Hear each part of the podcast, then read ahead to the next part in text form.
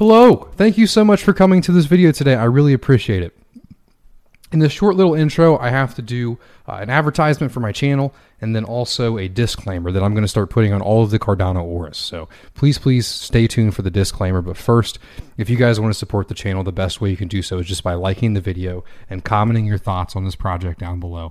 It helps me in the algorithm and it pushes these Cardano projects out further and wider because many people still think we're a ghost chain. Mark Cuban, but if you another way you can support the channel is just by delegating to Bloom. We have Bloom through Bloom 6. We're actually the eighth ever block minted by stake pools on the Cardano blockchain. So we've been here from the beginning and we'll be here till your end.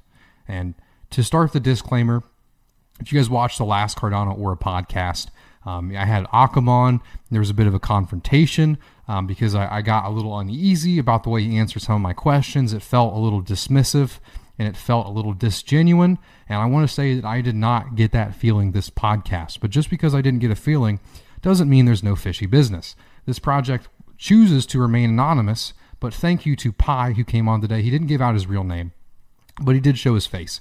And to give them some credit there, if I didn't have to show my face because I actually just recently, you know, got a gun to defend myself and set up cameras because I'm worried about, you know, me being a public figure. So um, they are remaining anonymous. So that's a risk factor, but I see both sides, right? And I'm going to put this disclaimer on every Cardano Aura podcast. These projects that we're seeing, they're coming up, they're springing up, reminds me just like the ICO days. And a lot of those projects failed or took the funds in the ICO days. That doesn't mean anything negative towards SundaeSwap. They may be the DEX of Cardano, but there are many DEXs trying to be built on Cardano. And I feel as if because I'm giving them a platform, I have to give you guys this discretion. If you're going to invest in these projects, please, please do it with something that you're willing to lose. And what's cool about SundaeSwap, for example, is you actually delegate you know your ADA and pay them the rewards. They take 100% of the rewards, so you're not going to lose any funds other than you know the rewards that you're getting. But I have a little bit of a disclaimer about that too. You know, there were times in 2016, 2017 where I'd lose, you know, half of a Bitcoin and think, you know, that really sucks, but it was 200 bucks. You know, I'll be okay. I'll be okay. It was just 200 bucks. But now looking back at that, I lost $25,000. And, you know, your reward's cut in half every six years. So the inflation rate of ADA is going to be 2.5% versus 5% now. So you're giving up you know the lion's share of the rewards that you're going to get on your ADA for a project. So if I find you know maybe I want to support SundaeSwap, what I would do is I would you know delegate a separate wallet with the amount of rewards that I'm willing to lose. So whatever percentage, because I would say probably 90% of these projects are going to fail. Does that mean 90% of them are going to rug pull? Probably not. Probably not. But just be careful out there. Crypto still is the wild, wild west. Regulation hasn't come yet, but I really do hope you guys enjoyed this podcast. I enjoyed it. I learned a good bit, and I hope you learn a lot too. So thank you so much, Pi, for coming on. And I hope this disclaimer, it's not targeted at you. I'm going to be putting it on every videos now. So I hope you guys enjoy this video. Hello. Thank you guys for clicking on this podcast today. Today, I'm with one of the lead developers of SundaeSwap.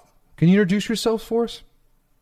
Yeah. Um, so my name's Pi. Um, I am one of the co-founders and lead developers on SundaeSwap. Um, I have been programming for 21 years, um, and I've been in the crypto space for since about 2010. Um, the Bitcoin uh, white paper got slash dotted, and I hopped on the Bitcoin Talk forums. Um, I left the Bitcoin space in like 2012 or so for a little while, and then came back in 2017 and really fell in love with Cardano um, and I've been following it ever since. And then was really looking for a way that I can contribute to the the Cardano ecosystem and, and build something cool and, and needed. And uh, and so that's how I fell in with SundaeSwap. Awesome. I mean, that's incredible that you've been a developer for 21 years, man.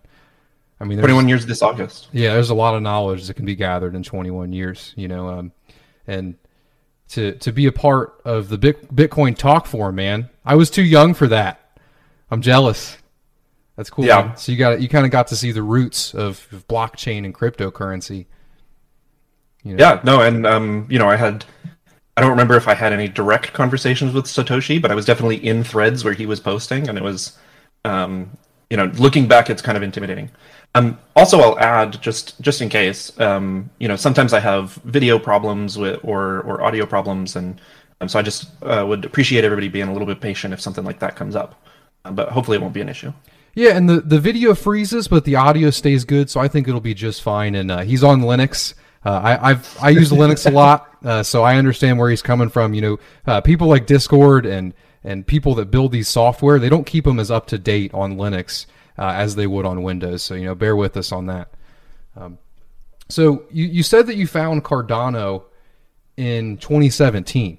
You know what what attracted you about Cardano back in 2017? Uh, have you had any history, you know, with Ethereum? Have you had any history, you know, building protocols, you know, swap protocols or anything else? Yeah. So um, when I, I'm, I'm going to go a little bit back, but when I found that white paper in like 2009, 2010 um, about Bitcoin, it made me feel a certain way as a programmer. I thought it was a incredible algorithm and um, solved a really unique problem and um, there was like a certain emotion it stirred in me. Um, I've only ever felt that two more times. Um, the, the next time was in somewhere around the 2014, 2015, uh, when Ethereum was launching. Um, and I was kind of bitter about crypto because I had kind of left before the big surge. And so I was like, whatever, crypto will do, be crypto, and I will kind of do my own um, my own specialization. You know, I've been building uh, big scalable web apps since um, and you know kicked myself for missing out on that. And then I found Cardano, and it's the only other project. You know, I've been reading about other projects, and Cardano is the the third project that made me feel that same emotion. Um, and and so like that just really drew me into it. And then kind of watching the, the whiteboard videos with Charles Hoskinson and um, the reading the papers, I just I I felt the immense amount of um, authority and uh, intelligence that was going into the project. And so that's what really attracted me to um, Cardano. Um, I haven't built any uh, swap protocols or anything like that in the past. Uh, I've, you know, seriously, I've I've played around on on, you know, the my local test environment and, and played around with Solidity and and now Plutus, but um, I haven't built any distributed apps or anything like that. Um, but I'm excited about uh, breaking into this space, and I feel really confident in the team that we built. How are you liking Plutus so far? I really like it. Um, the uh, mindset shift from like the accounting based model to um, you know the the UTXO model it was a bit of a, a shift, um, but uh, they're totally equivalent at the end of the day, and it it allows you to compartmentalize what you have to consider when you're when you're writing code and um, kind of deal with a smaller scope. And and um, I'm all of, I'm a big fan of that as a developer because it allows you to you know a, a smaller set of things you have to consider means a smaller surface area for bugs. Um, and so um, some of the like early APIs have shifted while they're getting things aligned, and that's been a little bit frustrating. But like that's totally understandable. Mm-hmm. Um, they're moving fast to launch this, and they want to. So um, yeah, yeah, I know. I know where you're coming from. Back in the uh, the stake pool days, you know, every two weeks they're just like, oh, we got to redo something, you know, because everything's different in the beginning. I know where you're coming from on that. Um, have you guys thought of you know when when creating SundaeSwap? Uh, was there any other protocols that you looked at other than Cardano? Yeah. So, um, and this is kind of a big source of confusion in our community. Um, so when we when the project was very very young, um, the the other two co-founders didn't have kind of the um, the breadth of technical skill to feel confident in, in launching on Cardano. Um, and and so their initial thought was to launch on BSC and then bridge over to Cardano. Um, and the reason that they wanted to go that route was because the the tooling and the infrastructure in place for like getting your token listed on Binance and things like that was a lot easier. Um, and they just did not feel kind of confident in their own technical ability. They're like largely business guys. Um, but then once we leveled up the uh, technical skill and mainly brought me on board, we kind of started to look at that decision a lot more seriously. And um, and and we realized that like launching on Cardano, and we made this choice weeks ago, but launching on Cardano directly made a whole lot more sense for the Cardano community and for us as a project um, the complexities like they didn't realize this at the time but i think the complexities of bridging from uh, BSC over to Cardano would have been a nightmare, right? Um, and it's not, you know, I won't mention any names, but as we've seen with other high-profile projects, it's um, it's kind of ruffled some feathers, and it, we don't feel that it's the, you know, what's in the best interest of the Cardano community. Yeah, and and I do agree with that. Um, so a lot of my audience, you know, is new to Cardano and new to crypto. Um, so you know, SundaeSwap is a DEX, but what is a DEX, and you know, what value does a DEX provide for average users? Yeah, so um, the modern financial world is built on this concept of um, allowing money that's sitting at rest to uh, be doing valuable work for other people, right? And so, like, this is where credit and and loans come in. Is a bank will take the money that is in your savings account and give it to someone else so they can be doing something useful for it with it while you're not spending it. Um, and you know, more and more complex variations of that are drive options and derivatives and stocks and, and all that kind of stuff. And classically, those things have gone through some kind of central issuing institution, New York Stock Exchange or, or things like that.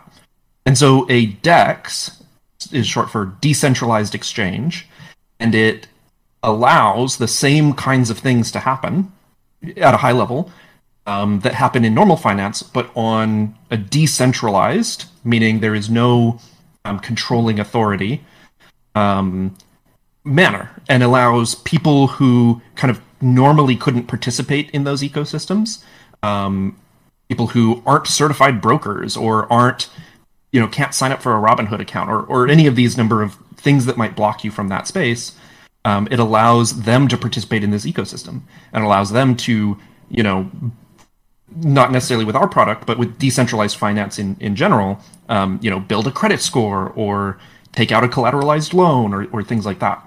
Um, and so uh, SundaeSwap is going to be a um, what's called a swap protocol, which is effectively we are enabling um, two parties to exchange two assets. I no longer want um, ADA and I want Sundae tokens instead.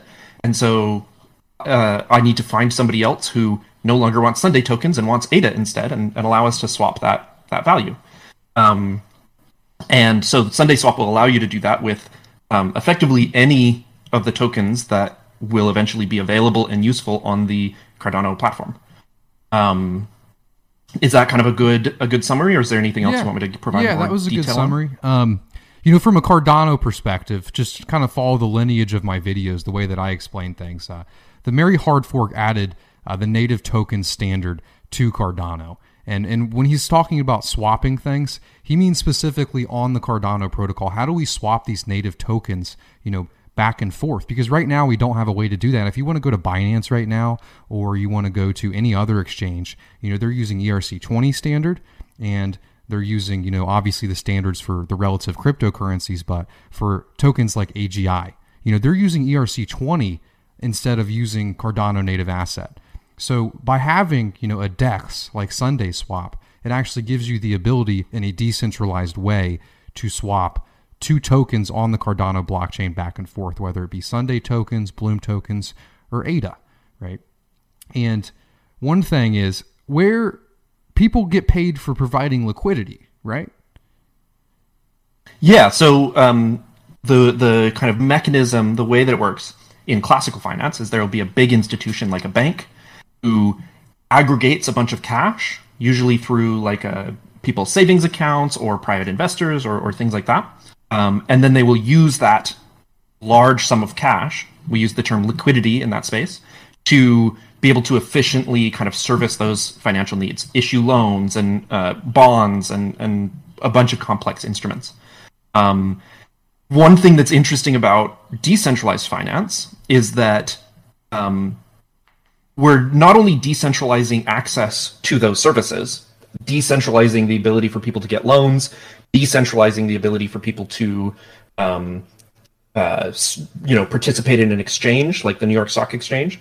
Um, we're also decentralizing the ability for people to participate in the business side of that. You know, people can deposit their smart asset or their assets on um, a blockchain and essentially serve as one little piece of a bank, right? And start earning an interest rate on that that is taken from the fees that we charge people to participate in those services. So when you take out a loan, you're paying an interest rate on that loan, and that interest rate instead of going to the bank is going to all of the people who provided the liquidity in the first place.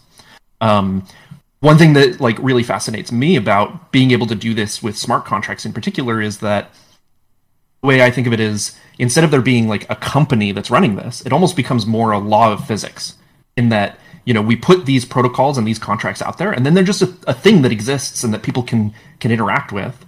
Um, and you know, outside of the like um, the UIs that we're going to provide for that and the the kind of authority that comes from us having built it, we don't have any control over what those smart contracts do. They they operate off of what the smart contract says, um, and so there's a lot more um, a lot more trust in this. And and like I said in the the blog post we released today, I firmly believe that the in the same way that the US dollar used to be pinned to gold, and that's where it derived its value from, from a reserve of gold crypto's underlying asset is trust.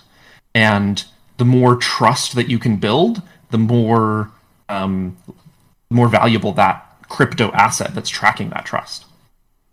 Yeah, and you can that trust from comes from you know code is law, and then those code are the smart contracts, you know, which we'll be getting absolutely in August from Goguen's release. You know, as you guys all know, we're all excited for that. so we've talked about it a little bit, but you know, we'll start as you know, what is SundaeSwap? Yeah, so Sunday Swap um, is we're kind of trying to we've seen the incredible hunger for these kinds of protocols for swapping uh, asset A for asset B in other spaces, um, mainly on the Ethereum blockchain. Um, and so we are we want to bring that same value to the Cardano blockchain. Um, and so we are starting very focused and very small um, in that we are going to provide the ability to swap one asset for another. We're, the ability to create these pools of liquidity and exchange them and track a price against that. And um, once we have that kind of foundation, once we have that ability, we're going to look at other products that we can build on top of that. So, you know, down the road, um, we might build a um, loan product that's built off of these liquidity pools, um, or we might build um, an NFT marketplace that uh, kind of augments that. Um, but it's really important for us right now to stay very focused um, on one thing, and we're not trying to, to kind of dilute our efforts. Yeah. Um, and that's that's because uh, you know Goguen is is unknown, right? Like smart contracts aren't even here yet, and so um, the less opportunities there are for plans to shift and and suddenly you know make this product or that product infeasible, um, the better. Yeah. Yeah, it's um it's really hard to, to focus, you know, without knowing exactly what you can do. You know, I see where you, mm-hmm. uh, were you guys a part of the private Plutus testnet with IOG? Um, so I'm not. I don't think the Plutus testnet has launched, or if it was, then we weren't a part of it. But we are part of the Plutus Pioneers program, um, and what that has enabled us to do is we have uh, all three of our backend developers have access to um, a private Discord where we can ask the developers questions directly, um, and we can kind of uh, brainstorm and and uh, make connections with other developers in the the ecosystem. Right, so it's not just the IOG developers, but the other people building products in this space. Um, and it allows you access to the YouTube videos that everybody else has access to, um, but the Q and A sessions that kind of either early on they followed you know they released the video and then they had a q&a session and now they've swapped them but we have access to those kind of live q&a video session video streams what um what makes SundaeSwap different from you know PancakeSwap or uniswap or even other uh, protocols that are trying to build on top of cardano yeah um so the main thing for the first two that you mentioned is that we're on the Cardano uh, blockchain, right? Um, that's pretty obvious. Um, the thing that it's it's hard for us to say what makes us different from other kind of swap protocols on the Cardano blockchain because none of us exist yet, right? Yeah. Um, and so the details. I was thinking that, that, as protocol, I said it. no worries. Um, so the details of the protocol of any of us, our, ourselves or or YaySwap or or um, any of those could change. Um, so it's hard for us to distinguish ourselves from them. Um, we have some unique ideas in the space that kind of leverage um, the the difference between uh, the Ethereum transaction based model and the Cardano UTXO based model. Um, I can talk about those, uh, but I'm going to add the disclaimer that like we haven't committed to any details of the protocol because we believe that if we had done so already, it would be a mistake because we want to invest a lot in simulation and um, you know research and talking with other experts in the community. Um, I think it would be a bit arrogant to assume that like before we even get all of the details about how uh, Goguen is going to operate, we could have figured out the exact way to do things, right? And so um, we have some ideas that are really exciting and promising, but those details might change as we as we do kind of our due diligence. Yeah. Um, and and we believe that that's kind of the Cardano way, right? We've watched IOHK lag behind other uh, blockchains because they're taking the time to think things through, um, and that's worked out phenomenally for them. Yeah, that's very fair. You know, uh, you don't see all of on top of you know researching and, and you know running simulations like you said. Um, you don't see all that you can do with Plutus yet. You know, as a stake pool operator, I experienced this myself a, a year ago um, and we mentioned a little bit earlier, you know, month to month, there were more tools or there were less tools, you know, month to month uh, relative to, you know, the release cycle or the whole thing that was going to be released. Some things would be taken out, some things would be added in. So it's hard to, you know, say exactly what you do and commit to something, you know, without that being set in stone because the actual Pioneer test net, the Plutus test net, is coming later this month. So, hmm. um, so you guys chose to do an ISO funding method, but I have one question before we jump into that. Will you ever, you know, ask for Project Catalyst funds as well? Um, we're considering it. Um, just from a one of the huge sources of value that Catalyst provides, other than funds, is the community input and the like really structured and well thought out way to um, kind of catalyze, pun intended, um, a a project and and force them to kind of up the ante in their their project plan um, and make that public to the community and garner feedback from that community. And so, like even outside of the funds that we would receive through the the Catalyst Fund, we see that as very valuable. Um, one thing, and, and we can go more in depth in this later, is with the ISO, we are going to be budgeting out what we need to run a business. Running a business is is fairly expensive, but we're going to be budgeting that out. And if Agreed. our ISO is exceeding those expectations, and we plan to scale back the ISO to to meet that budget, um, to return some of that those rewards to um, our users and to um, to t- kind of commit to we're trying to run a business and we need money to build the DEX, um, but um, you know we don't want to over over fundraise in a sense, right? That that poses its poses its own risks. So in the same way, when we set our kind of um, our ask for the Catalyst program, we'll be operating under a similar strategy. We'll um, be you know the the amount that we're asking for will be kind of commensurate with what we need to to fundraise and not the maximum that we can ask, right? yeah, yeah. Great explanation. I appreciate that. Um, so, will your protocol be open sourced?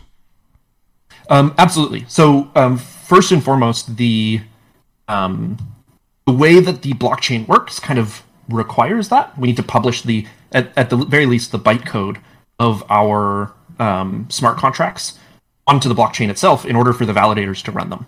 Um, so anybody would be able to take that and and reverse engineer it into some semblance of the code that we have written.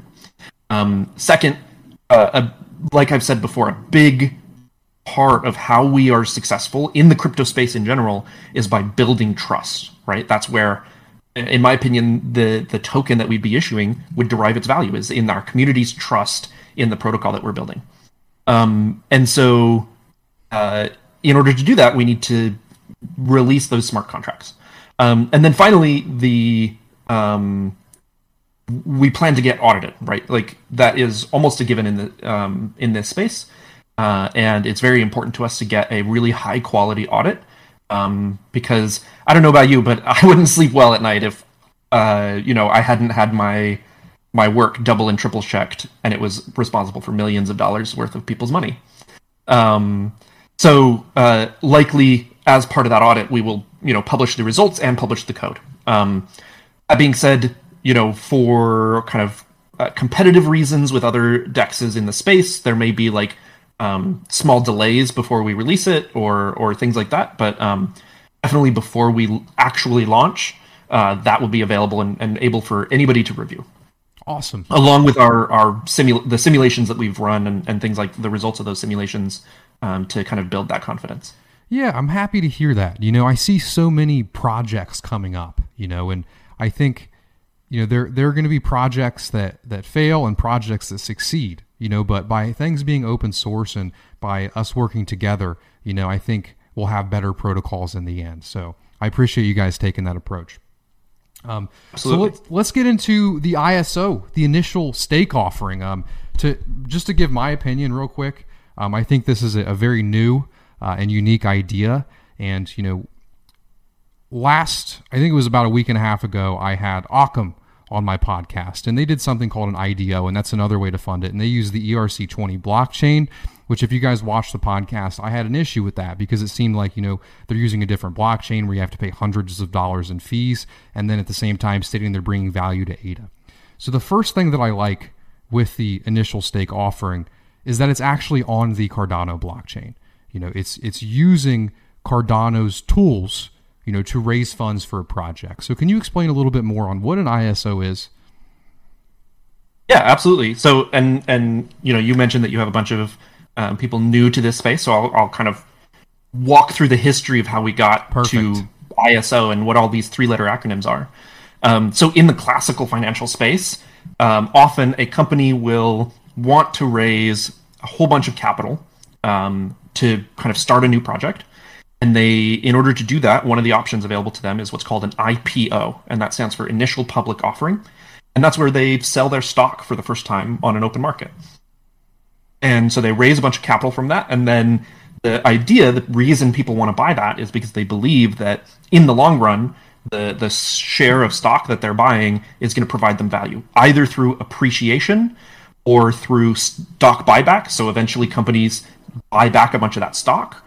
Um, and you know, if the price has increased since, then the, you know the the market as a whole has has gained value, um, or uh, through dividends, right? So they pay a regular uh, fee back to their their um, the people who own the stock, um, and so this is that principle of like uh, money at rest isn't doing anything, and so how do we allow somebody else to use our value for kind of productive economic output, um, and and like make it do work is is what we say. So back in 2017, that model inspired um, an ICO, initial coin offering, where um, some crypto project sells a bunch of their coin initially to raise a bunch of funds, um, and then you know people who are buying those coins hope that they have value in the future through um, either their utility or their kind of uh, ability to store value um, and appreciate over time. So the um, that had a bunch of problems, right? So uh, most notably is um, the company that was running the the project that was running that ICO uh, got a big lump sum, and uh, there were a bunch of high profile projects where the creators then disappeared, and they disappeared with all that money, right? The, making the token, worth, token worthless. Um, another problem is uh, there were some projects where kind of dark investors or mysterious shady investors kind of swept in and bought up huge chunks of the token. And they didn't necessarily have the best interests of the product in mind or the project in mind. They were just looking to kind of get rich and they dumped the tokens later and it kind of killed the project. Um, and so out of that evolved what's called an IDO. Um, so kind of in the last, I think in the last um, year or two, um, projects have been doing what's called an IDO, which is initial DEX offering. So that's initial distributed exchange offering, um, and they partner with um, some other marketplace and say, hey, you know, in order to build that trust, you handle the details of this sale, right? So Binance will sell the token for them, or um, uni- or it'll be listed on Uniswap or, or something like that, right? Um, and uh, often there's like a lottery system attached to that, where in order to break up the dark investors, there's a cap on how much you can buy, and you get chosen kind of out of a out of a hat of whether you can participate or not. And that solves some of the problems with an ICO, but it still leaves the community feeling kind of a little bit frustrated, I think, because there's a, this project that they're excited about and they can't participate. So the ISO is what we think is the next or one of the next evolutions of that. I I anticipate a um, a big delta of uh, spreading out of these different models of as people come up with uh, creative ways to raise funds for their project on Cardano. But um, the one that we've chosen is an ISO that stands for Initial Stake Pool Offering, um, and the idea is we leverage the existing um, mechanism on the Cardano blockchain known as stake pools. I'm sure your frequent viewers are familiar with the Bloom stake pool, for example, um, which is the Cardano blockchain has a roughly 5% interest rate baked into it. Um, uh, you, the stake pool operators run kind of validating nodes. This is the equivalent of like a Bitcoin miner. Um, and their uh, ADA serves as votes in an election for who gets to mint each block. Um, it would be impractical to have everybody, all you know, millions of people using Cardano to um, to run a full stake pool, and so in order to build an ecosystem of research around which stake pools are reliable and trustworthy, they incentivize uh, people who are just holding ADA and don't want to run a stake pool to um, delegate their votes, their ADA, to um, a stake pool operator. ADA doesn't leave their wallet, and the stake pool operator gets to um, gets more votes when it comes time to decide who mints each block. So collect like overall, the pool earns more rewards, and then that gets split up among more people. And so those people who delegated get a portion of those rewards. So we're leveraging that very simple idea. We run a stake pool, and instead of the normal kind of 2% fee that a stake pool uh, sets in order to kind of pay for the servers and the administration of it, we're going to set a 100% fee. Um, so we'll be collecting all the ADA, and the people who delegate to us will miss out on that 5% per year interest. Works out to be like around, you know, 0.08% interest per epoch.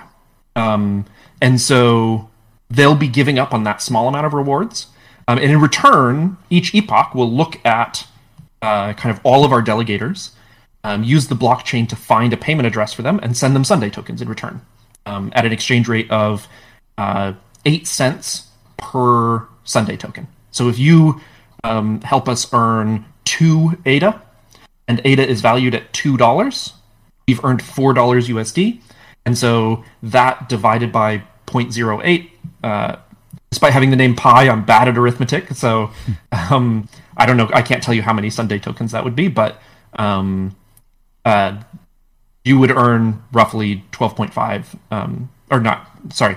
Yeah. So 12.5 per dollar that we earn fluctuates with the price of ADA. Yes. So when yes. is that calculated? Is it just on the epoch payment?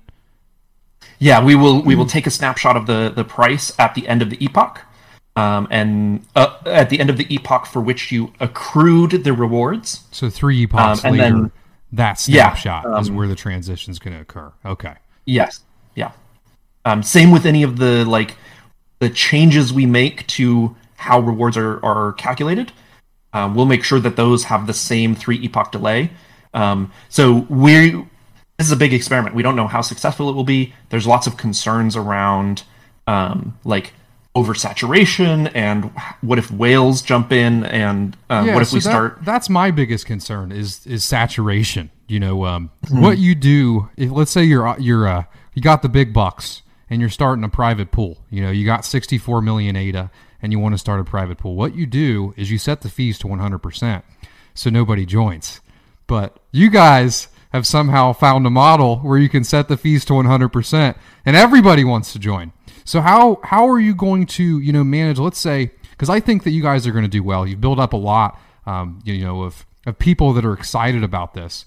What happens if you guys get 100 million?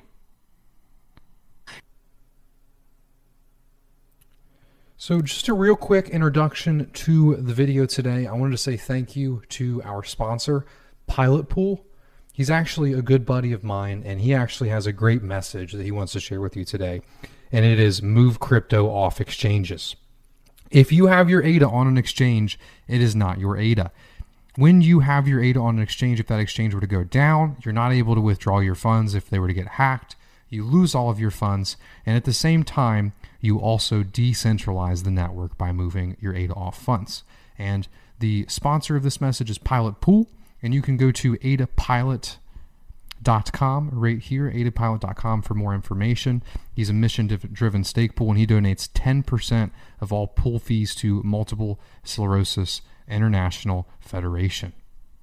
And he's the member of the Mission Driven Pool Alliance, MDP, and he's also part of the single owner and operator community pool with over 1 million pledge and a 0% margin. And the lifetime performance has been 6.3%. So thank you so much for sponsoring this video. You help the channel keep running. Thank you, Pilot Pool. I appreciate it, man. Yeah, so um, that's something that we've been thinking about from very early on. Um, you know, I'm a bit of a pessimist, so I don't know if we'll like reach saturation or if we do, it'll be kind of several epochs down, in my opinion. But it's very possible that 10 minutes out the gate, we could reach saturation. And so we've got a, a couple of different options that we're evaluating for how to deal with that. Um, this kind of leads into one of the reasons that we're really excited about an ISO. Um, and, and there's a bunch that I, I didn't get to mention, but um, I'll go into those in a second. But the one of the reasons is that it's not a big bang process like an ICO, right? In an ICO, if there's some problem with how they are distributing those rewards, they have like 30 seconds to fix that problem um, to make it more fair. Otherwise, all the tokens are sold. You know, you're at, you're out of luck. But then ISO, it happens epoch to epoch, and so we can adjust the rewards model. We can adjust the um, number of pools we run. Um, we can you know we can make some changes to uh, to bring it closer to fairness. It's impossible to get perfect fairness, I think, because at the end of the day, a big whale can just split their ADA into ten thousand wallets, and then it just looks like ten thousand delegators. Yeah. Um, one of so I'll, I'll walk through each of the things that we're we're considering. So one thing that we're considering um, is the kind of the simplest is spinning up a second stake pool. Um, it's not our favorite option, but uh, it would be kind of the quickest to allow people to jump in. Um, and because of kind of the saturation mechanics in um, in the Cardano blockchain, um, so for those who don't know, you don't earn any additional rewards past 63 something million ADA delegated to you, and so your your rewards in an absolute sense don't start decreasing, but your rewards per ADA or your uh, interest rate basically starts decreasing. Um, and so, a really quick way, if there is somebody who drops like a single one hundred million dollar um, uh, delegation to us, or hundred million ADA delegation, mm-hmm. is to spin up more stake pools because each one that we do requires that uh, whale to have multiplicatively more assets to saturate those pools. Um, not our most attractive option. Um, the second option we're considering is uh, changing the uh, the reward calculation so that it operates geometrically on how much you contribute rather than linearly. Um, and so that means that like the more and more ADA that you delegate, the less and less rewards that that additional ADA adds to you. Um, so that uh, kind of smaller wallets are disproportionately rewarded with Sundae um, to kind of spread that token idea. as wide as possible. That's not perfect because Go ahead. So uh, I like that, you know, and, and, I like that you guys are looking at these in different ways because you know that's how I could see you know you keeping that pool to not be saturated, you know. Yeah. Um, it's not perfect because at the end of the day, somebody could just split their wallet exactly. into a hundred different wallets, that different thousands, um, and whatever that max yeah. rate is, and then send a thousand ADA to each wallet, and then just delegate right. them all separately. You know, right? And so the the third option we're considering that we're honestly most excited about, or at least personally, um, is partnering with other stake pool operators for them to run kind of um, Sundae certified pools. So, for example, you and I could partner, um, and you would run a you know you have Bloom one, Bloom two, Bloom six. You could have a Bloom Sundae, and uh, you share a portion of what you earn from that pool with us, and then we give you a portion of Sundae to send out to your delegators. Um, and we really like that idea because um, then we're we're contributing to the ecosystem of reliable, kind of trustworthy um, stake pool operators, and you know we're still fundraising for ourselves, but we we aren't creating this this draw or you know away from other people's stake pools. Um, there's still a little bit because we would still operate one pool at least for ourselves, but um, we're at least like letting people who are concerned about the decentralization of Cardano still participate in our project, um, but do so in a way that doesn't give us, you know, a big chunk of of ADA. All that being idea. said, there's you know 33, 32 billion ADA out there. 76% of that is being staked. Um, I think it's pretty unlikely that we uh, draw like a threatening amount of ADA away from those other stake pools. Yeah. Yeah, I, I agree with that. I agree with that. Um, so you mentioned the eight cent value, and I want to kind of because we, if you've been in crypto for a little bit, the best way to think of things is in market caps, right? So an eight cent value, mm-hmm. and it was two hundred million tokens. Yes. So that puts you at a fifteen million dollar market cap. Yeah, I think a little bit above that. Yeah, but around that. So then, so following the, the that, that are... let's look at the, you know, the. I saw that there's an inflation rate and then also a quarterly burn rate. So, what mm-hmm. is like kind of the net inflation or the net burn, um, you know, over time? Yeah. So, um, first, I will say we arrived at that eight cent number based on kind of the private interest that reached out to us. Um, a bunch of people have reached out uh, offering kind of to uh, be private investors and buy a bunch of Sundae. And we haven't accepted any of that, but it did give us a baseline for what kind of the big money is valuing this at, um, so that we could at least start with with an exchange rate. Um, and um, and so that's how we arrived at that number. We didn't just kind of pull it out of thin air. Um, and then, can you, sorry, I wanted to get that out of the way. Can you repeat your question? Yeah, no problem. So I saw that there's a, a burn quarterly and then mm-hmm. also yeah, yeah, inflation rate. So another question to add on to that um, is, you know, where does that inflation go on top of you know what's net inflation or net burn. Yeah. So this digs into a little bit of the technical details. Is that is that okay? Yeah. I don't want to kind of Yeah, that's okay, cool. cool. I, I like the technical details, but I try to shimmy away a little bit, you know. Yeah. So the um that the inflation and burn rate refers to the eventual protocol that we are going to build. And um we're uh, like I said before, we're not committing to any details. We may theoretically end up with a fixed supply. We may end up with like different parameters for the inflation and burn rate um, as we kind of do simulations and, and figure out what creates the healthiest ecosystem around SundaeSwap.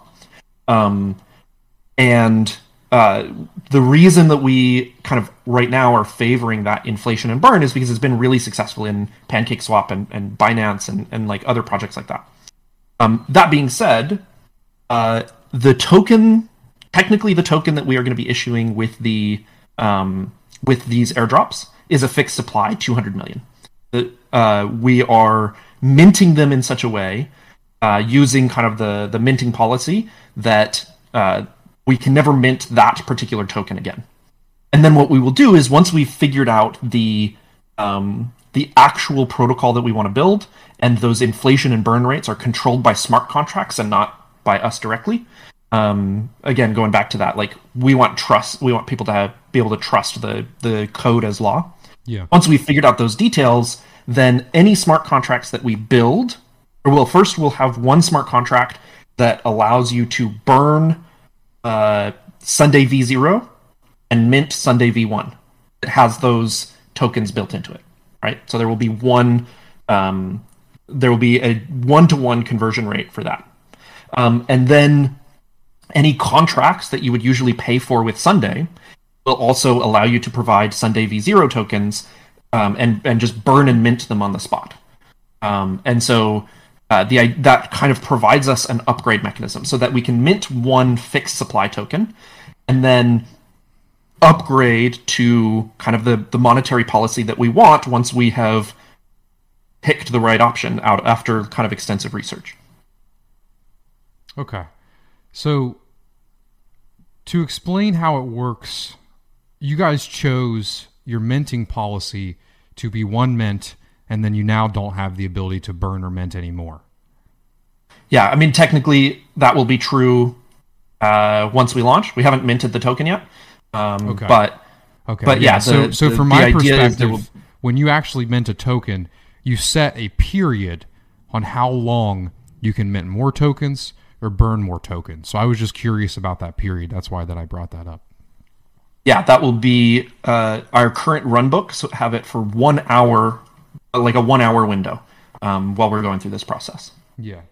Um, have... um, and and we're actually not going to be like publishing the official token and saying like this is the one we endorse as Sundae until we've confirmed that that window has passed and that there still is 200 million just to just to cover any kind of sneaky bases. Okay, cool. Um, so my next question, and we went over a little bit, is how many pools will you open up? And it's kind of so. Let's say you do go with route one, you know, and and because so one thing I learned from from Charles Hoskinson is is incentives, right? Incentives are so important. You guys are focusing a lot on game mm-hmm. theory. You know, you have to have incentives uh, for people to, you know, have do an action. You know, whatever you incentivize people to do, then they're going to do it. So if you incentivize people to provide liquidity to your protocol or incentivize people to stake to your pool by giving them Sundae tokens, then that's what they're going to do, right? So for me, you know, the issue and this is like the issue that I see with the ISO model, right? It solves the Ethereum model, but with ISO models, and maybe you guys won't choose to do this, but other projects uh, for incentive, the next direct incentive is obviously to just make more money, right? So I really think that you're, you, I, I'm pessimistic like you are. I'm, I didn't think Bloom was going to do well at all. I wanted to be at one pool in K value. I think you guys are going to do very well. And you know, your obvious incentive is to just open up a second pool and then a third pool and then a fourth pool. And then I, I can't say anything about that, right? I mean, I, I, I run six pools. It's not like I'm, I'm talking down on that. I'm just curious, you know, that if you guys do go that direction, the, the first method, you know, what, what are you looking at as far as, you know, how much funds do you need? How many pools do you need? Um, just because you guys, I, I thought it was 75% um, that you guys were charging. I, I, I mistaken that. So I did some math on, um, and that, so incentive, incentive, incentive, incentive. Incentives are very, very important. And one of the issues with the ICO model and also the IDO model is what is the incentive to actually build the protocol after you get the funding, right? If you, like EOS, for example, raised billions upon billions of dollars, and more money doesn't really mean better stuff, right? At Cardano, mm-hmm. that's one of Cardano's things, right?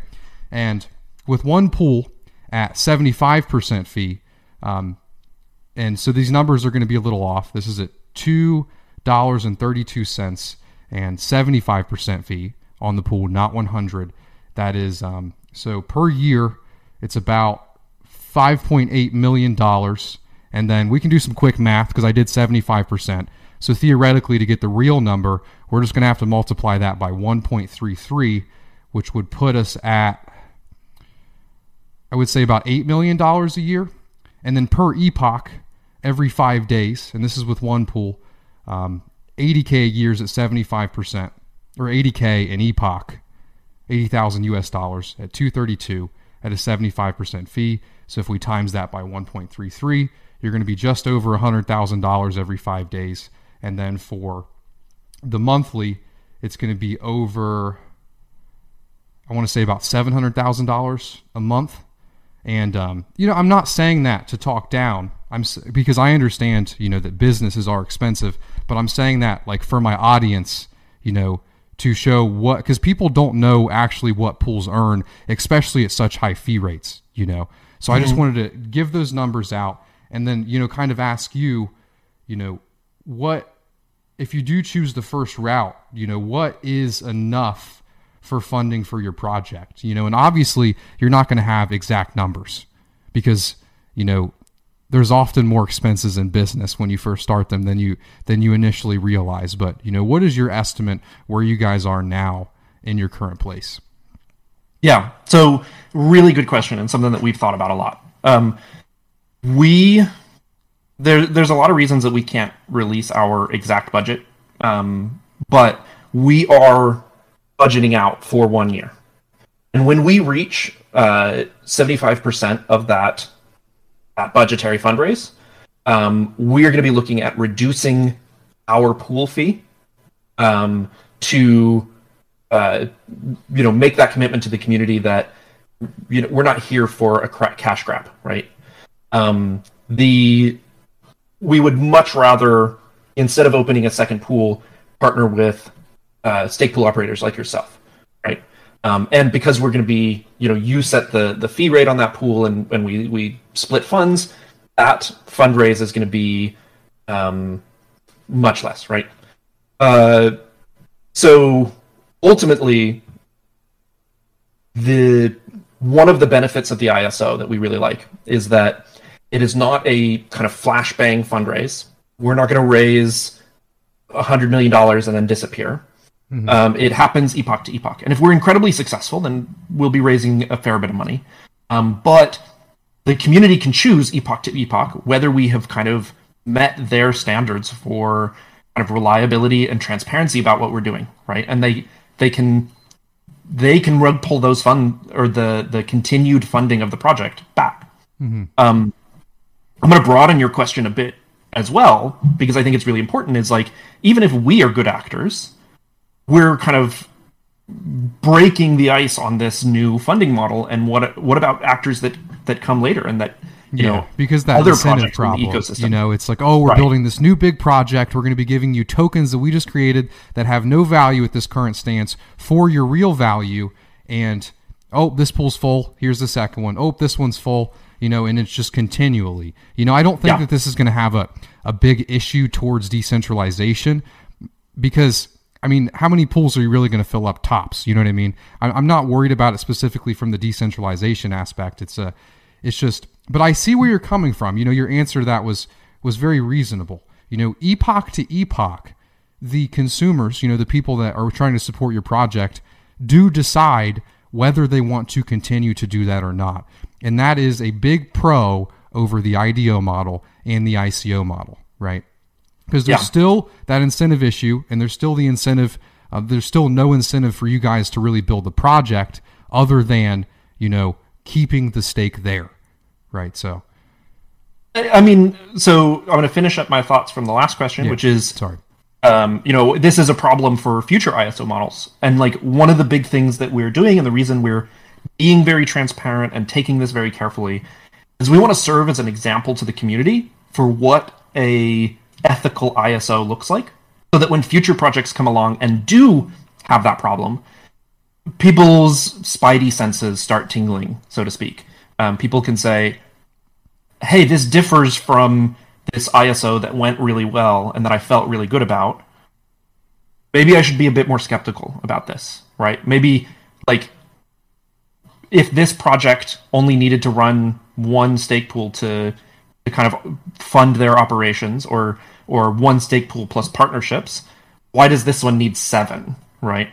Um, and so we w- really want to kind of set that uh, barometer for people on on how to look out for um, like what makes an ethical ISO and what what doesn't. Um, and then I had a I had a follow up. Can you remind me of the um, your question that you just asked? Um, it wasn't really. Yeah, there was no question. It was really just like kind of a statement, you know, on on ISOs and. Um, you know, I really think that this is a good discussion. And I appreciate you coming on here today to have this discussion because you guys really did create a new funding model. And, you know, even if someone in the community or, or a certain part of the community thinks something that you do is unethical, it seems as if you're willing to, you know, talk about it, which is good because you guys are creating something new. You are creating, you know a new funding model, and you seem to be open minded and uh, you know taking community opinions as far as you know designing the ethical way to actually do this new ISO model. And I mean, as far as pros and cons go, I mean it's on the Cardano blockchain, great pro there over the IDO model being on Ethereum, you know, and like you said, the epoch to epoch, having the ability to pull your funds out, and also risk too. You know, oftentimes people are submitting a, a portion of their funds instead of just a portion, you know, of their rewards. You know, so there's lower risk there. That's another pro for the ISO model. Um, so yeah, I think you guys really did create something pretty awesome, and um, I think that this is kind of going to ricochet out, you know, other up and coming projects on Cardano for years to come yeah, we're we're really really excited about it. Um, we're we're not the you know you you said this is a, a unique idea, but that's actually not true. There's there's been lots of people who kind of had have, have had similar ideas, and and we originally got this idea from kind of talking with our community in the first place.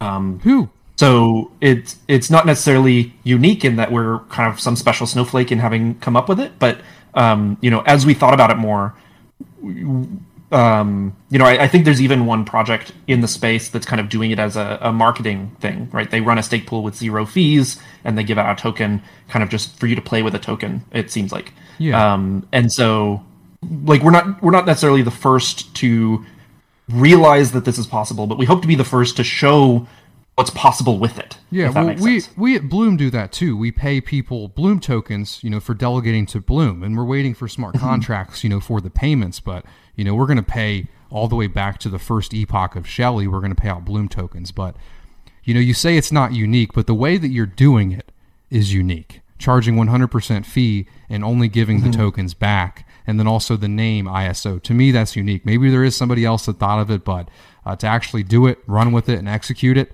um, you guys are the first so far that I've seen.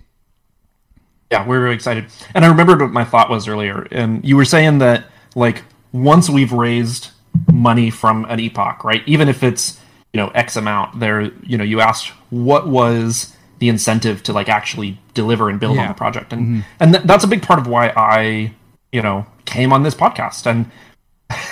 Uh, let me be a little bit vulnerable with you. I'm, I'm a very private person, and, and in general, and I um, this is my first kind of thing that I'm doing publicly and, and going on and doing something like this. And um, I wanted, but I, it was really important to me pe- that people like have a face to attach to to SundaeSwap and to um, and just like be really human and honest and open with with you and with your community and with our community. Yeah, yeah, and I followed the same the same model at Bloom. You know, I wasn't very although I'm a YouTuber, you think I'm a very public person. I, I don't go to too many social gatherings. I sit at home, I study Cardano, and I make these damn videos, right? So I know exactly where you're coming from. And I actually did the same thing for, for Bloompool. You know, I wanted to show, you know, transparency. You know, I'm the guy who's running this. And, you know, if I take you rewards, you can come get me, you know? So. I, I appreciate you. I appreciate you coming on this podcast today. Uh, the one last question I had for you, and then also I can give you, you know, some time if there's anything that you want to state. How do you actually plan on sending out these tokens? Yeah, so um, the that that is actually you know for those who don't know, um, we kind of made a big announcement this morning. We announced that the the actual stake pool is going to go live on May 25th, um, and we released a 4,000 page um, blog post on Medium that describes a lot of these details. Yeah, I'll, uh, I'll link if, that down below. And I, I, read that. I just wanted in video format. yeah, yeah. So, so if if my question is uh, insufficient to anybody out there watching, please go read that and please go like hop in our Discord. We're always there answering questions. Um, so, but um, that's one of the really tricky problems that we had to solve because the way that um, the Cardano blockchain defends against what I call like dust attacks, um, which is theoretically some malicious actor could create a new token with the maximum supply and then uh, create one transaction that paid that to 100 million addresses, just random addresses. And then these are now 100 million unspent transactions that uh, the stake pool operators have to keep in their database and like validate against. And to defend against that, any native token, any kind of bundle of native tokens, has to be attached to at least one ADA. right? So a transaction output cannot have less than one ADA in it, whatever else it has in it. Um, and so that meant that if we were going to be sending out, you know, a tenth of a um, of a Sundae token, then we'd have to send one ADA with it, right? And so that really like was a big existential threat to this model at 1st Mm-hmm. So um, we have a phased design for how we're going to be distributing those. Um, I want to say up front, everybody is going to get every little iota of Sundae that you are entitled to. We're um, I'm going to say something that like people often have misinterpreted as us saying, well, if you don't earn enough uh, Sundae, then you won't get it or whatever. But um, every little kind of fraction of a penny you will eventually get. What we're going to do at first, um, starting uh, technically uh, June 14th, when our first airdrop goes out, um, is if you have earned 60 Sundae or more, that works out to be us earning $2 or 2 ADA. Um, if you've earned 60 uh, Sundae, then we will airdrop it to you. If you've earned less than that, because you're delegating, uh, it works out to be if you've delegated uh, 2,500 ADA or more, then you'll get something um, in the in the first airdrop. Um, and that's just an estimate. These numbers are hard to calculate with like kind of the variability in in producing blocks and stuff like that. But um, roughly, uh, yeah. Um, So how much how much If you- did you say you need per epoch to be airdropped every epoch?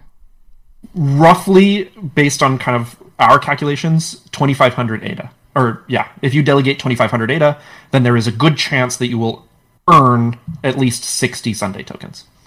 Um, if you earn less than that less than 60 Sundae tokens or um, then we will uh, accumulate that balance epoch to epoch until you have at least 60 and then we will pay it out. This is the way that like a bunch of Bitcoin and Ethereum mining pools operate is they won't send you every like fraction of an Ethereum. They'll wait until you have an amount that makes it worthwhile for the Yeah. kind of transaction fees No, to that, send that makes that makes perfect sense. It just it has to make financial sense to do so, you know, because it's Mm-hmm. Yeah. it's not even just one ADA too. When you actually do the transaction, it's like one point six ADA. You know, Yeah. because I Well, send out Bloom tokens all the time. Yeah, we can, we can send out everybody's um, uh, Sundae at once, and so there's uh, One a fee for the whole transaction, 0.17, and then one ADA for each delegator, right? And so we kind of that left us in an awkward position. Um, but we're really excited to announce that after some brainstorming, once smart contracts go live, we actually have a pretty clever solution, which is that from what we've read, uh, there just has to be attached to one ADA. So once smart contracts go live, we'll be writing a smart contract that we kind of deposit rewards into that allows people to claim those rewards. Um, and they can provide that one ADA. So it's it's essentially you pay yourself one ADA, and on that loop, as it goes through Yeah. the smart contract, it picks up the Sundae. That's ex- So yeah, that's exactly tiny- what we're doing as well. Yeah, so even a tiny amount of um, Sundae you can you can collect if it's valuable to you. Cool, cool. Um, and then our one one last addition to that, our final, our ideal model, um, and we're given the details that aren't out right now, we're not sure if this po- is possible. But if it is, we would love to build a smart contract that um, calculates and pays out the rewards directly on the blockchain from the um, from delegator information, right? And so if we have access to in these validator scripts that we can we write for the smart contracts, if we have access to the delegator information and we can compute on chain what your reward should be, um, we plan to release a smart contract that does that too. Yeah, and I actually just heard um, that there will actually be the ability to delegate to a smart contract. Hmm. So there's uh, there's some more more for you to think about. Yeah. But I appreciate you coming on, man. Um, I want you to come on again when you guys when more comes out, as more information comes out. You know, as you know, you get information from these simulations. You know, and we can even get a little bit more technical next time. You know, because we did our our intro.